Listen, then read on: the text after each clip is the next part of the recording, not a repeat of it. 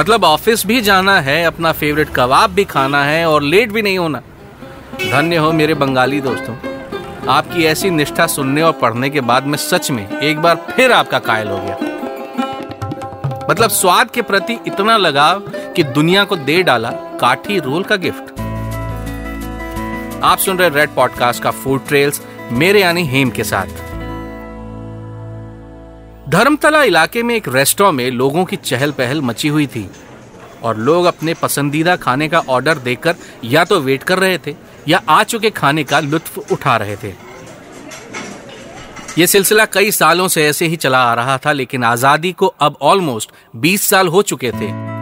भारत की माली हालत अब सुधरने लगी थी, नए ऑफिसेस खुल रहे थे, पुराने वालों में नए लोगों की भर्तियां हो रही थी, देश के साथ साथ शहर भी बढ़ रहा था और जनसंख्या भी, और लोगों की खर्च करने की कैपेसिटी भी।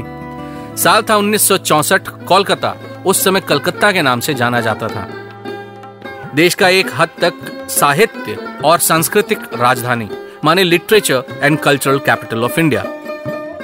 बढ़े कामकाज के साथ लोगों की डिमांड भी बढ़ने लगी। ऑफिस टाइमिंग्स में बदलाव होने लगे। पहले की तरह 10 बजे नहीं, अब देश 9 बजे ऑफिस पहुंचने लगा था। जल्दी ऑफिस पहुंचने की होड़ में अक्सर लोग घर से खाना लाना भूल जाते थे और कभी आलस में शायद लाते नहीं होंगे। राह चलते अपने फेवरेट रेस्टोरेंट से दोपहर के लिए खाना उठाते हुए ऑफिस जाना एक फैशन, स्टाइल या शायद सोशल स्टेटमेंट जैसा बनता जा रहा था। बड़े ऑफिसेज में बड़े साहब लोग भी थे जो शायद थोड़ा सा अलग लंच करना चाहते थे, इसीलिए दबाव बना धर्मतला के उस रेस्टोरेंट में जिसका नाम था निजाम्स। अपने कबाब के लिए पॉपुलर इस रेस्टोरेंट का उस जमाने में कलकत्ता में एक छत्र राज था। लोगों की डिमांड देखते हुए रेस्टोरेंट को एक तरीका इजाद करना पड़ा ताकि लोगों को उनका कबाब खाने को भी मिल जाए और रेस्टोरेंट में बैठना भी न पड़े। टेक अवे का कॉन्सेप्ट यहाँ लागू होने वाला था दोस्तों। तरीका भी क्या खूब सूझा कि पराठों में मसालेदार कबाब लपेट दिए गए और उनको लपेट दिया गया कागज में ताकि आसानी से कबाब रोल को यहाँ से वहां ले जाया जा सके। अभी भी ये कबाब रोल ही थे। आप सोच रहे होंगे कि इन्हें काठी रोल कब और क्यों कहा गया। बताता हूं उस जुगाड़ की कहानी थोड़ी देर में। रेड पॉडकास्ट का फूड ट्रेल्स विद हेम सुन रहे हैं आप। समय के साथ ये कबाब रोल बहुत पॉपुलर हो गए। शायद अब रेस्टोरेंट के अंदर बैठने वालों से रोल साथ ले जाने वालों की तादाद ज्यादा होने लगी। बढ़ती डिमांड्स के साथ निजाम्स की अंगीठी भी छोटी पड़ने लगी और साथ ही वो सीख जिसे अंग्रेजी में स्क्यूअर कहते हैं, वो भी। स्क्यूअर लोहे का होता है, रखरखाव में भी ज्यादा और वजन में भी। इसका तोड़ निकाला गया बंगाल इलाके में ऑलरेडी पॉपुलर और रेडिली अवेलेबल मटेरियल बांस की पतली डंडियों का इस्तेमाल शुरू हुआ।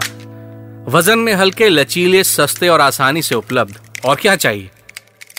बंगाली समुदाय लकड़ी को काठी कहता है और इसीलिए काठी पर सिके मुलायम मसालेदार कबाब जो अब लच्छेदार पराठों में लपेट कर परोसा गया तो वो कहलाए काठी रोल। लेकिन कहानी अब भी यहाँ खत्म नहीं होती। 1971 आते आते कलकत्ता में कुछ और दुकानें पनपने लगी जो वैसे ही रोल बनाकर बेच रही थीं। उनको नाम इस्तेमाल करने से रोका भी गया, लेकिन आप तो जानते हैं कि कहाँ किसी के रोके से रुकता है ये प्यार साहिबा।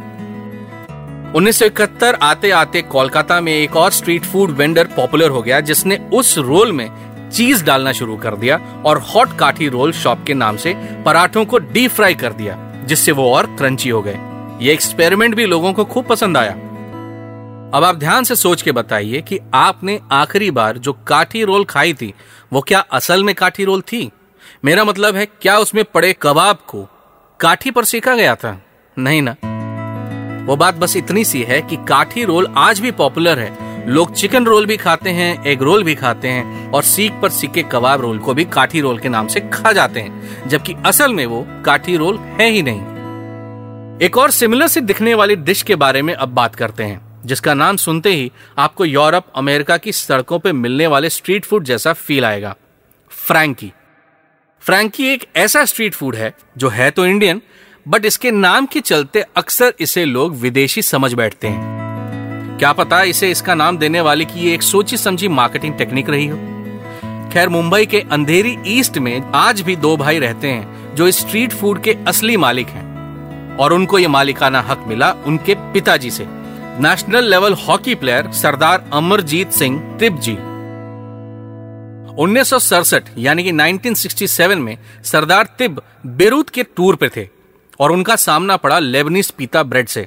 ये एक किस्म की खमीरी ब्रेड होती है जैसे साइड से खोलकर उसमें सैलेड, लेट्यूस, चीज, कभी फलाफल, कभी ह्यूमस डालकर पेपर में लपेट दिया जाता है। खाने में स्वादिष्ट, पौष्टिक और जेब पर ज्यादा भारी भी नहीं। ये एक रैप या रोल कहिए अक्सर बाजारों में जगह जगह पर मिलता है। लोग चलते फिरते शॉपिंग करते इसे खाते जाते हैं और अपने काम निपटाते जाते हैं। बस यही वो बात थी जो सरदार तिब के मन में घर कर गई और उन्होंने तुरंत फैसला लिया कि इस रैप को मुंबई और खास तौर पर भारतीयों के स्वाद और पसंद के मुताबिक रीडिजाइन, रीइन्वेंट और रीविजिट करेंगे।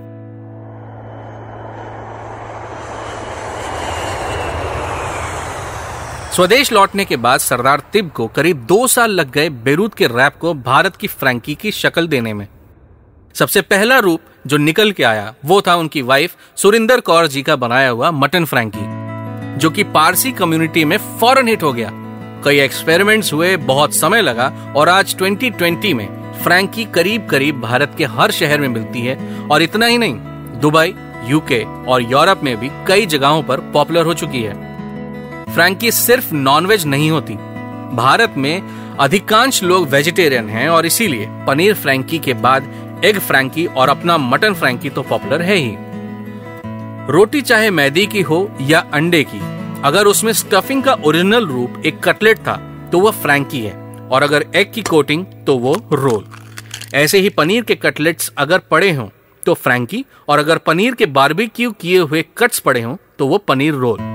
इसी तरह मीट भी अगर ग्रिल्ड या बारबेक्यू किया हो तो वो रोल, अगर कटलेट्स हैं तो वो फ्रैंकी। 40-50 रुपए में एक फ्रैंकी पेट के अंदर और स्ट्रीट शॉपर्स टोटल सिकंदर। शायद यही है इस रोल, रैप, फ्रैंकी के सक्सेस की कुंजी। कोलकाता गए और काठी रोल नहीं खाया तो ये आपकी अपने आप से बेईमानी होगी। खाने और उनके किस्सों की और भी कहानियां लेकर लौटूंगा रेड पॉडकास्ट के फूड ट्रेल्स विद हेम में। तब तक के लिए बनाते रहो, खाते रहो और खिलाते रहो। This podcast was written and narrated by Hem and was produced by Alok Mishra.